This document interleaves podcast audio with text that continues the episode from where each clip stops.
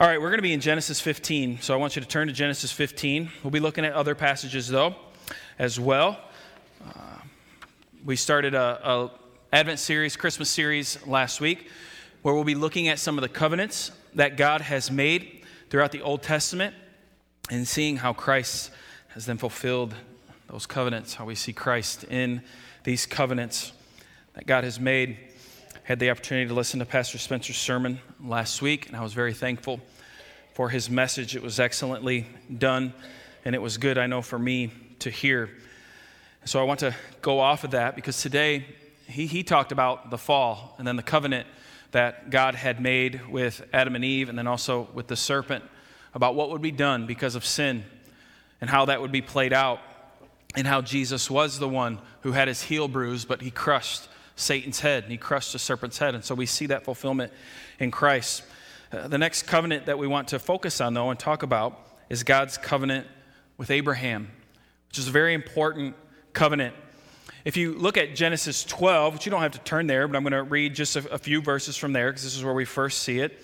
In Genesis chapter 12, verses 1 through 3, it says, Now the Lord said to Abram, because Abraham's name at this point was Abram, Go from your country and your kindred and your father's house to the land that I will show you, and I will make of you a great nation. And I will bless you and make your name great so that you will be a blessing. I will bless those who bless you, and him who dishonors you I will curse, and in you all the families of the earth shall be blessed. So, this is the covenant that we see God make with Abraham. And what does God do? God calls Abraham out, even though, I want to point out, Abraham was not seeking this. He, he was not like searching for God and saying, I think God is going to use me. Uh, I think, I, I think I have the attributes needed to be successful for God. No, Abraham was minding his own business, doing what his fathers had done, being the land that his fathers had been. And God specifically goes to him and calls him out. God chose Abraham from out of everybody else on the earth and made this covenant with him. And this is a very important point to make because it really is a big part of the grand story of Scripture that we have. When we look at the Bible as a whole, uh, there's, a, there's a line of thought, biblical theology, it's called. And so, biblical theology is like taking the whole grand story of Scripture and saying, what's going on here? Uh, let's, let's put it all together and see what is happening. And so, as we look at that, we see a very important thing coming in, in the fact that God chose Abraham. You might not know this little passage, but this little passage is actually pretty telling about Abraham. In Joshua 24, verse 2 through 3, listen to what it says about him. It says, And Joshua said to all the people, Thus says the Lord, the God of Israel, Long ago your fathers lived beyond the Euphrates, Terah, the father of Abraham and of Nahor, and they served other gods. Then I took your father Abraham from beyond the river and led him through all the land of Canaan and made his offspring many. I gave him Isaac. What does this show us?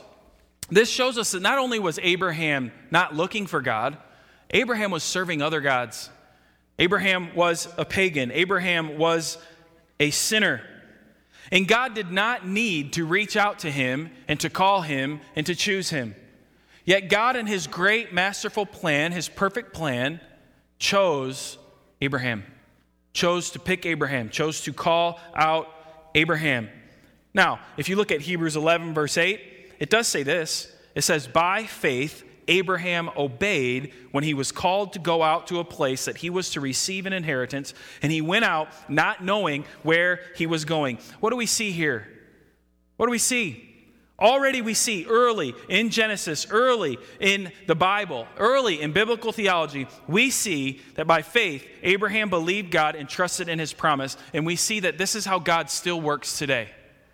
You hear us say this very often, and this is what we mean by grace through faith. By grace, Abraham was called out by God. By faith, Abraham believed and went. We see it already being played out at one of the very first stories that we have. God is a God of grace, and he gives faith to those who believe.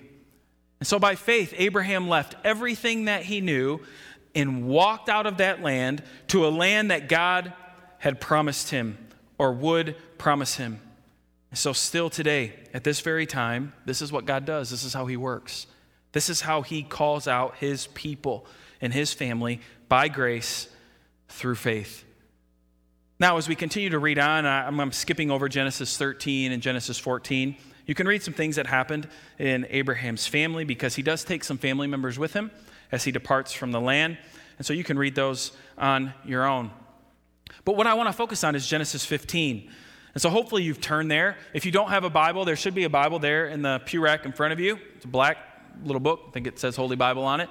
And you can take that out. And if you don't own a Bible, you can take that one. That one can be yours now. But Genesis 15 is where we're going to read. And so I want you to follow along with me. I'm going to read the whole chapter. It says, After these things, the word of the Lord came to Abram in a vision Fear not, Abram, I am your shield. Your reward shall be very great. But Abram said, O Lord God, what will you give me? For I continue childless, and the heir of my house is Eliezer of Damascus. And Abram said, Behold, you have given me no offspring, and a member of my household will be my heir. And behold, the word of the Lord came to him This man shall not be your heir. Your very own son shall be your heir. And he brought him outside and said, Look toward heaven and number the stars, if you are able to number them. Then he said to him, so shall your offspring be. And he believed the Lord, and he counted it to him as righteousness. And he said to him, I am the Lord who brought you out from Ur of the Chaldeans to give you this land to possess. But he said, O Lord God, how am I to know that I shall possess it? He said to him, Bring me a heifer three years old, a female goat three years old, a ram three years old, a turtle dove, and a young pigeon. And he brought him all these. He cut them in half, and he laid each half over against the other but he did not cut the birds in half. And when the birds of prey came down on the carcasses, Abram drove them away. As the sun was going down, a deep sleep fell on Abram, and behold, dreadful and great darkness fell upon him. Then the Lord said to Abram, Know for certain that your offspring will be sojourners in a land that is not theirs, and will be servants there. And they will be afflicted for 400 years. But I will bring judgment on the nation that they serve, and afterward they shall come out with great possessions. As for you, you shall go to your fathers in peace, and you shall be buried in a good old age. And they shall come back here in the fourth generation, for the iniquity of the Amorites is not yet complete. When the sun had gone down and it was dark, behold, a smoking fire pot and a flaming torch passed between these pieces. On that day, the Lord made a covenant with Abram, saying, To your offspring I give this land, from the river of Egypt to the great river, the river Euphrates, the land of the Kenites, the Kenizzites, the Cadmonites, the Hittites, the Perizzites, the Rephaim, the Amorites, the Canaanites, the Girgashites, and the Jebusites. So, what do we have here? We have again God promising, making a covenant with Abraham. But Abraham knows God's promise, but here's the thing he doesn't see it happening. He doesn't see it happening. He's like, I don't have any kids. And so, this is a very honest question. God, you, you made this promise to me, but I don't I don't see it playing out. Are, are you going to use this other guy, uh, this heir to my, to my stuff, or, or what is happening? Because there's no kid. There's, if this bloodline is supposed to remain, I, I, don't, I don't have that. But yet you've promised it to me. And so Abraham asks God this question of, like, what's going on? What is happening here? And God reassures Abraham and once again establishes his covenant with him. Uh, but this time, we see it done a different way. God does the covenant in a way that Abraham might have even seen before. It was a way that was actually pretty common during Abraham's time. There's actually accounts of, of kings making covenants together in this way. You see, during the time of Abraham, when covenants were agreed upon by two different people or two different nations, we would see sacrifices take place. And so they would make a sacrifice, which Abraham did, and they would cut these sacrifices in half and they would spread them out. So they'd go on the sides. And what would happen is the two people, the two parties involved in the covenant and the agreement, would walk through the sacrifices together. And what they were doing when they would do this is they're saying, both parties agree to this covenant. If one of us breaks this covenant, let us be as the sacrifices who are dead here and their carcasses are being eaten by these birds. Because you notice that there was an interesting little line put in there Abram driving off the birds of prey as the carcasses are eaten. You're like, why in the world was that put in there? For that reason, that was part of the covenant. You're looking that person in the eye saying, If I break this covenant, I die and let the birds eat me. That's how serious it was. So, this was something that Abraham might have been privy to before. We see this also in Jeremiah 34, verse 17 through 20. I'm not going to read it for us right now, but it is there. And what happens is Israel breaks the covenant. And God judges them and says, So be it. Let you be destroyed just like the sacrifices. You have broken your covenant with me. And so, again, it wasn't an odd thing to happen, it was a pretty common thing to happen. But there's something very interesting in this covenant that happens here that doesn't happen in other ones. You will notice this in verse 17. When the sun had gone down and it was dark, behold, a smoking fire pot and a flaming torch passed between these pieces. Only one person in this party walked through it. Abraham did not walk through it. Abraham did not step through the sacrifice. Abraham made the sacrifice and he spread them out and he got it ready. But when this sacrifice was being, or when this covenant was being sealed, was being promised, only one party walked through because this represents God. This was God walking through the sacrifice, letting Abraham know, I made you a promise and it all hinges on me, not you. You're not the one walking through this. I am walking through this. I am making this promise to you, Abraham, and I am promising you that it will be accomplished. I will make sure that it all happens. It is a one sided covenant where God bears absolutely all the responsibility for it. 100%. Michael Horton would call this a royal grant covenant. It is one sided by the king. Now, there's another covenant that you might think of that's the same way. It's the covenant that God made with Noah, which we skipped. But you remember, God made a covenant with Noah, and what did he say? I will not flood the earth like this again. And he says, I will give you a sign, and the sign is the rainbow. And one of the things that people will say to remember that is when you see a rainbow, I don't know if any of you have ever shot a bow and arrow or anything like that, but when you see the rainbow, it's pointing upwards. It's pointing upwards, and it's all Him. I can do nothing to make sure it doesn't flood. Do you remember why God caused it to flood? Why did God cause the whole earth to flood? Because the sin of the people. The people were so bad and they were so wicked, God was like, I'm over this. I'm going to get rid of everybody. But then he promised, this will not happen again. Part of the promise wasn't if you guys stop being wicked. No, it's one sided. We're extremely wicked. Our society is extremely wicked. There's so many bad things that go on. There's so many hard things that happen to where if you were God, I would guess you would flood it all. But God says, No, I've made a promise.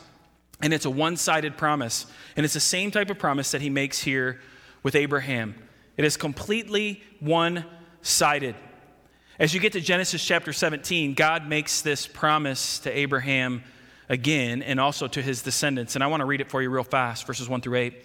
When Abram was 99 years old, the Lord appeared to Abram and said to him, I am God Almighty, walk before me and be blameless, that I may make my covenant between me and you and may multiply you greatly.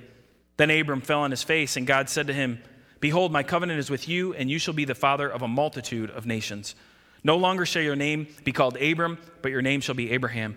For I have made you the father of a multitude of nations.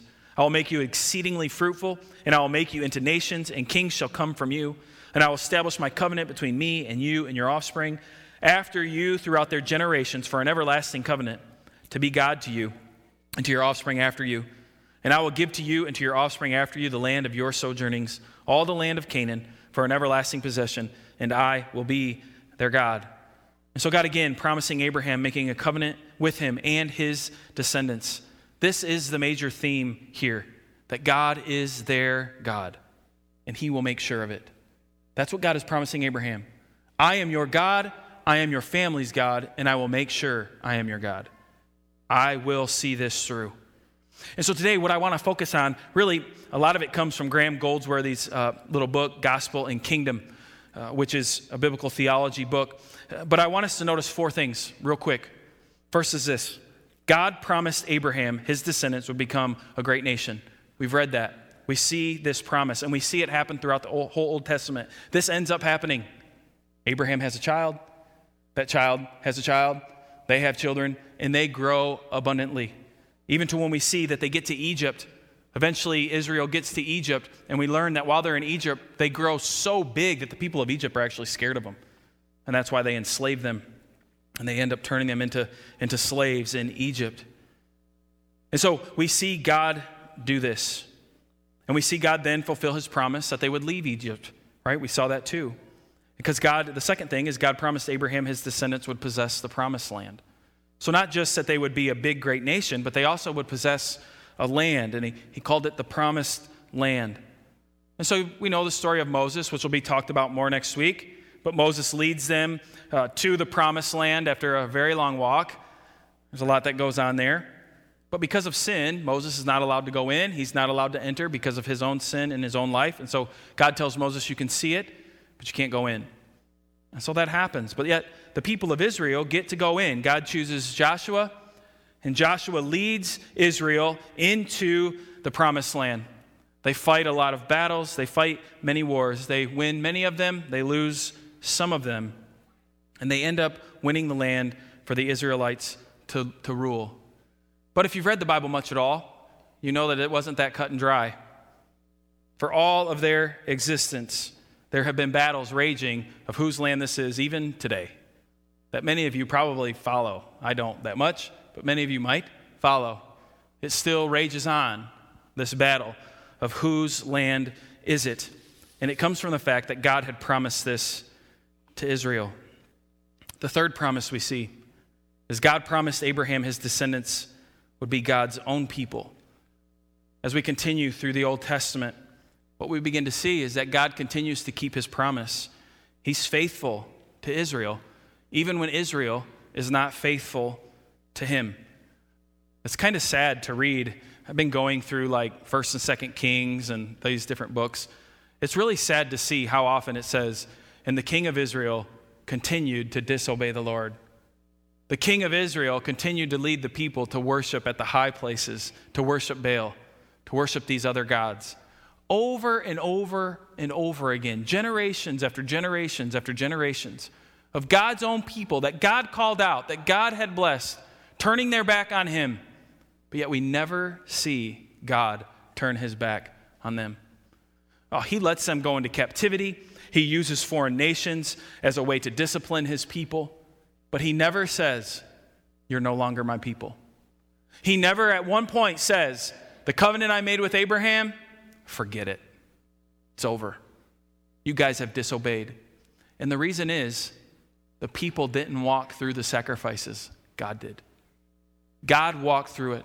God is the one who made the covenant with the people. And God was the one who made sure that his people were his people and would remain his people. Now, this is where it gets important for us. Because to be honest, if I were sitting where you are sitting right now, I wouldn't be too thrilled with the sermon. I wouldn't be too impressed with what was being talked about. Pastor Tim, you're talking about something thousands and thousands and thousands of years ago that have to do with a people that I have no connection to whatsoever. Most of us in here do not have the bloodline of Abraham in our veins. Now, maybe some of you do. Maybe some of you have some Jewish blood in you. But for most of us, I'm going to guess we don't. And so, as we look at these first three promises, the good question would be who cares? I, none of this is for me. None of this falls in line for me.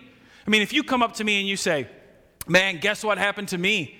I had an uncle who died and I'm his only heir and I just got $2 million. I'm going to say, Well, that's great for you. Are you giving me any? No? Well, whatever. That doesn't mean anything to me then. It doesn't help me out at all. And that's really where we find ourselves right now in this point of the story. If this was only the three points, if it was only God promised they'd be his people, promised them land, promised they would be a nation. Congrats. Doesn't mean anything for me. Why is this good news then for me? Well, it's because God made another promise to Abraham. Not just that they would be a nation, but God promised Abraham that he would be a father of a multitude of nations.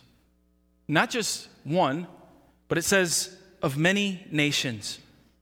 We read this morning purposefully in Luke chapter 1, uh, Pastor Scott read this in verses 54 through 55. It's when Mary finds out that she's pregnant. And Mary bursts out actually in a song of praise. And she says something interesting in there because she says, He has helped his servant Israel in remembrance of his mercy as he spoke to our fathers, to Abraham, and to his offspring forever. Mary brings up Abraham. And what she is doing is she is connecting Jesus to Abraham, saying, This child is the one who is going to make those promises true. Mary is making that connection. But then what I read was Zechariah. Zechariah does the exact same thing when he's talking about his son, John the Baptist, who will be the forerunner for Jesus. He connects it to Abraham. He says, The oath that he swore to our father, Abraham, to grant us that we, being delivered from the hand of our enemies, might serve him without fear in holiness and righteousness before him all our days. He's pointing to Jesus as well, saying, Jesus is the one who makes all of this work. Now, maybe they haven't fully grasped everything at this point, but still, they make this proclamation.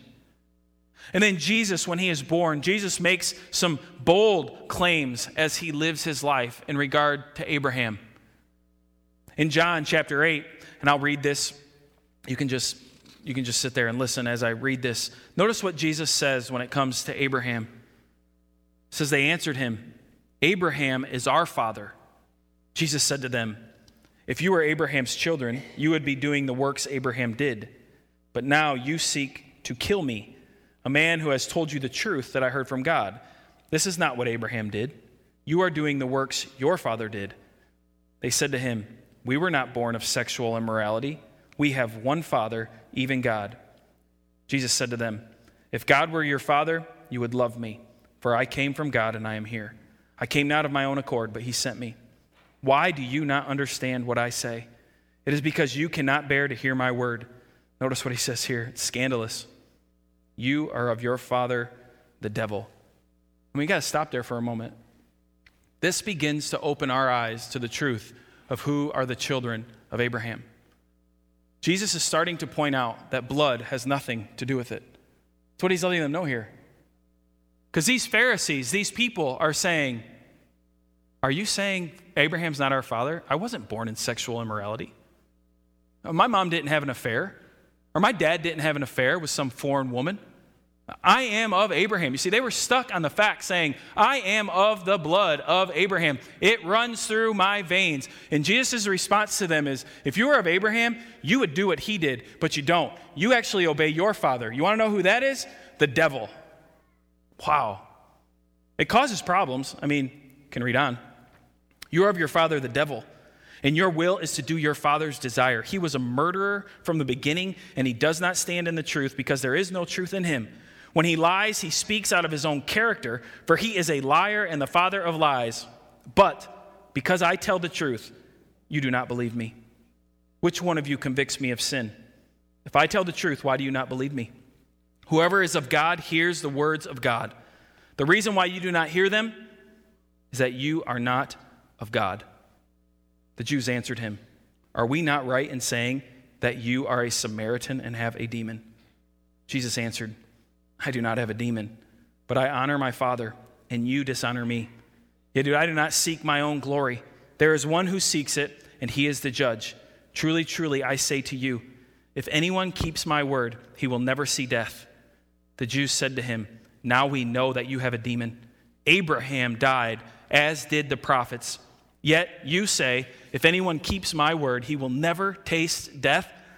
Are you greater than our father Abraham, who died, and the prophets died? Who do you make yourself out to be? This is a big question. A lot hinges on this because this is the covenant that God has made with Abraham. There's a lot going here, and they're asking Jesus, Who do you think you are in relation to Abraham and to all the prophets before? We are God's chosen people. Who are you? And this is how he answers. Jesus answered, If I glorify myself, my glory is nothing. It is my Father who glorifies me, of whom you say, He is our God. But you have not known him. I know him. If I were to say that I do not know him, I would be a liar like you. But I do know him, and I keep his word. Your father Abraham rejoiced that he would see my day. He saw it and was glad. So the Jews said to him, You are not yet 50 years old, and you have seen Abraham? Okay, that's a, that's a fair question, because Abraham died a long time ago. Jesus said to them, Truly, truly, I say to you, before Abraham was, I am. Okay, big statement there, because look what happens in 59. So they picked up stones to throw at him, but Jesus hid himself and went out of the temple. We might ask the question well, why would they take up stones to throw it at him? Because in their eyes, as a Jewish people, and how they were seeing salvation work out, salvation worked out in one way, and it was what blood runs through your veins. Is it Abraham's or is it not? If it's not Abraham's blood, then you cannot be a part of God's people because the covenant was made with Abraham and his bloodline. And what Jesus does is Jesus goes in and he says, Before Abraham ever was, I am. Jesus just declared himself to be God. He just stood before these people and he's telling them, I am God. The God that called Abraham out, that was me. That was me saying that. I have come in the flesh to ransom Israel, to save Israel, to save people of their sins. Jesus, I don't want to say he's blowing things up because Jesus is actually satisfying everything. He's completing the law. He's satisfying. He's not, he's not pushing this covenant aside. He's saying, I am the one who has come to fulfill it. It is through me that, that he, Abraham, can be a father to many nations. Jesus makes this huge claim. Your father isn't Abraham. You worship the devil. You serve the devil. And their response is 100% physical. But Jesus is trying to point them to something else. He's saying, This isn't about something physical. He says, This is about me and what I am doing. It's about grace through faith. And so they want him dead. And this ends up being why they crucified Jesus because of statements like this. Paul really is helpful in us trying to grasp this and understand this better. One of the first sermon series I did as pastor was in the book of Galatians, and Galatians talks about this in great extent. Galatians chapter 3 talks about it very specifically. And I know this is a longer passage. I'm going to read it, but I'm also going to end on it so you can be assured of that. Galatians chapter 3, verse 15 through 29 helps us to see this and understand it. It helps us to see why this story is so important for us as Gentiles today, as people who do not have the blood of Abraham in our veins. Paul says this way To give a human example, brothers, even with a man made covenant, no one annuls it or adds to it once it has been ratified. Now, the promises were made to Abraham and to his offspring. It does not say, and to offsprings, referring to many, but referring to one, and to your offspring, who is Christ. This is what I mean. The law, which came 430 years afterward, does not annul a covenant previously ratified by God so as to make the promise void. You'll understand that better next week when we do the, the law, the covenant of the law. For if the inheritance comes by the law, it no longer comes by promise. But God gave it to Abraham by a promise. Why then do we have the law then? That's the question. Why do we have the law? If it all came through Abraham, what was the purpose of the law? It says it was added because of transgressions until the offspring should come to whom the promise had been made, and it was put in place through angels by an intermediary. Now, an intermediary applies more than one, but God is one. Is the law then contrary to the promises of God? Certainly not. For if a law had been given that could give life, then righteousness would indeed be by the law. But the scripture imprisoned everything under sin, so that the promise by faith in Jesus Christ might be given to those who believe. That's an important statement. That's a big statement. Because you remember in Galatians, what Paul is dealing with is he's dealing with Jewish people who are coming in and they're telling Gentile people like us who've trusted in Jesus as their Savior, saying, You haven't done enough. You actually have to obey some of this law before you can really be a part of Christ. And Paul's trying to fight that. He's saying, No, it's all in Christ. It's not about circumcision. It's not about this baptism. It's not about these things. It's about faith in Jesus Christ. And that is it. That's, that's what Paul is trying to fight here. That is what Paul is trying to refute. And so he says, Now, before faith came, we were held captive under the law, imprisoned until the coming faith would be revealed. So then, the law was our guardian until Christ came in order that we might be justified by faith. But now that faith has come, we are no longer under a guardian. For in Christ Jesus, you are all sons of God through faith. For as many of you as were baptized into Christ have put on Christ. There is neither Jew nor Greek, there is neither slave nor free, there is neither male nor female, for you are all one in Christ Jesus. And if you are Christ's, then you are of Abraham's offsprings, heirs according to the promise. The promise that God made to Abraham, what Paul is saying, has been fulfilled by Jesus. It's not fulfilled by bloodline, it's been fulfilled by the blood of Christ. Remember, Jesus said, Abraham saw my day and he rejoiced and he was glad in my day. This is what he's talking about. Paul found this to be so important as he would fight with these Judaizers, these Jews who were coming in and perverting the gospel message the free gospel message of God's grace by faith through Jesus. They're, they're coming in and they were trying to twist it. And what they were essentially doing is they were destroying the church. They were, they were teaching the church that your, your good works is what's going to get you to heaven. You being a good person is what's, is what's going to let you on the judgment day get a pass. God's going to say, Yeah, you did this bad stuff, but man, you're circumcised and you are pretty nice. Welcome. And Paul's saying, No, that's not what this is about what it means to be an heir of Abraham. It means that by grace, through faith, you have trusted in Jesus. It's not about your bloodline. It's not about whether you're Jew or Greek. It's not about whether you're male or female. Doesn't mean if you're rich or poor, old or young. None of that matters in this. It's who has been saved by God's grace and trusted in Jesus, just like Abraham did back then. God called him out, and by faith, he trusted and believed. It's the same thing we are called to do today. We're not bound, bound to Abraham by circumcision. We're not bound to Abraham by keeping the law that God gave to Moses and to Israel. We are bound to God. We are bound together as a church family by the great grace of God that He has given us through Jesus and the faith that we have put in Him. And this is good news. Because as we celebrate Christmas, as we celebrate the coming of Jesus, we celebrate it in a way understanding that what, what God has done is God has broken down every line that divides us. And so that I can look at people of other races and I can say, Jesus loves you too.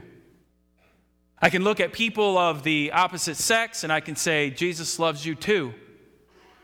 I can look at Democrats and Republicans and say, Jesus loves you too. You can go on and on and on. God has broken those barriers. It's not about where you were born, it's not about who your parents are. It's about have you, by faith, through grace, trusted in what the Bible tells us about Jesus and what he has done?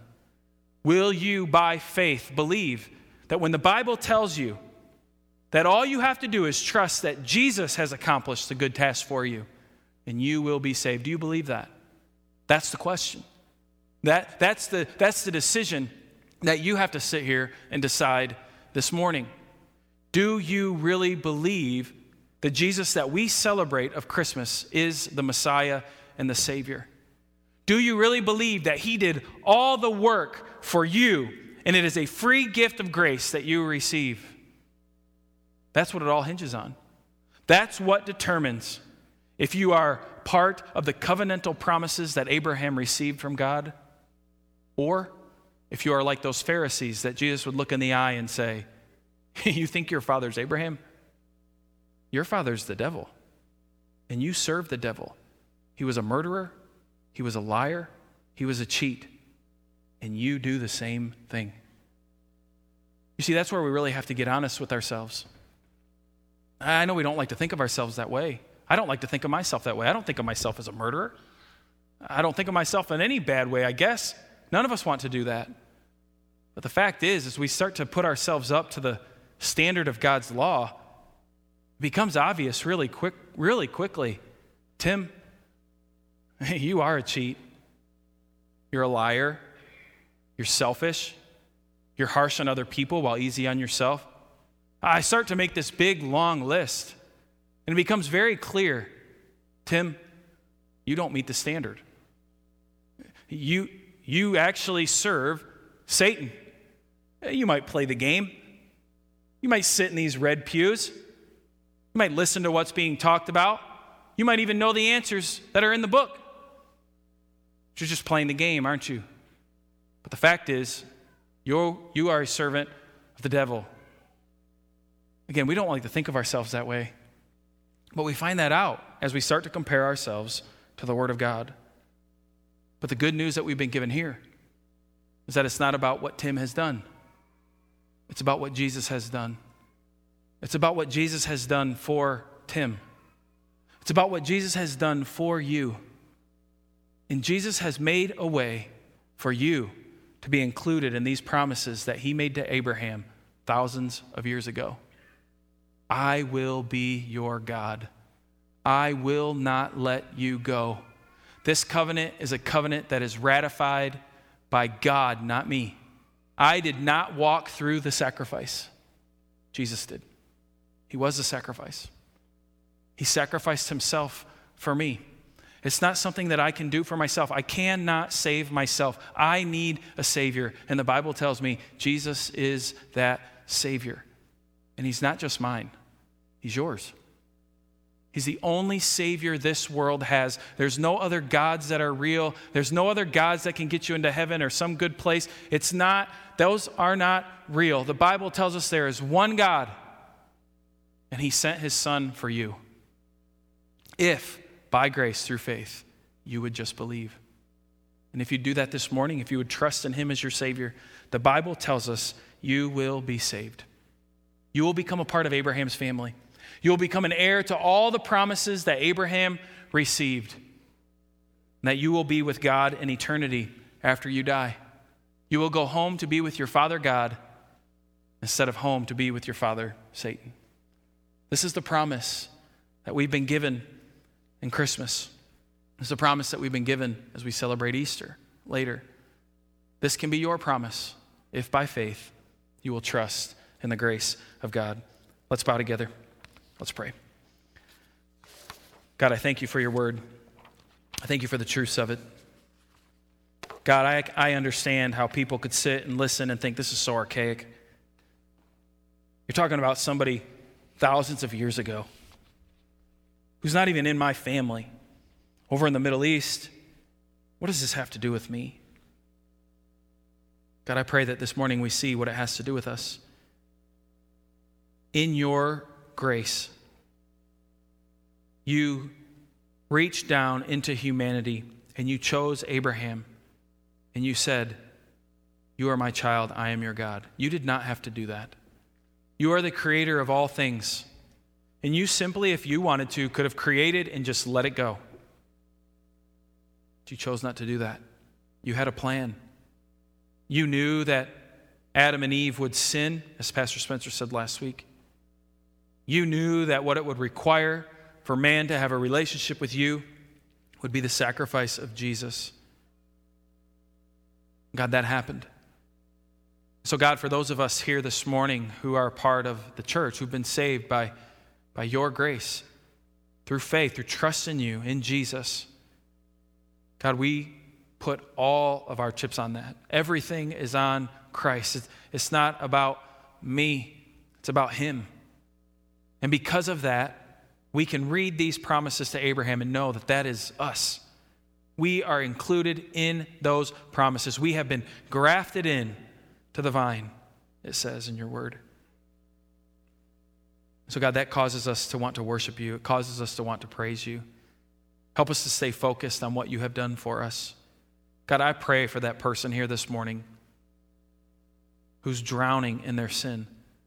They know beyond a shadow of a doubt they are completely lost in their sin. They, there's no way out. They've tried to be good. They've tried to do good things. They, they've tried to calm their heart by giving to charity or going to churches at different times. And they find that they're still struggling. There's still just this overwhelming guilt and shame because of the sin that they have. God, I pray that this morning you would open their eyes to the truth to see that what you've done through Christ is you have made a way for their shame and their guilt to be removed. Help them to realize this morning that it's not about them, it's about the perfect work of Jesus and that that gift can be given to them by God and His grace through faith. Not some magical thing, not, not something that they have to do of walking forward or reciting this or saying this. No, by faith, believing that Jesus is real and His promises are real and they are theirs. That's what your word tells us. And when that is done honestly and truthfully, you will never let them go. They become yours, and they are yours. So, God, I pray that you do that in people's lives this morning. We trust you with that. That's a work that only you can do. God, as we sing this last song here, help us to worship you, help us to praise you, help us to honor you, we ask in Jesus' name. Amen.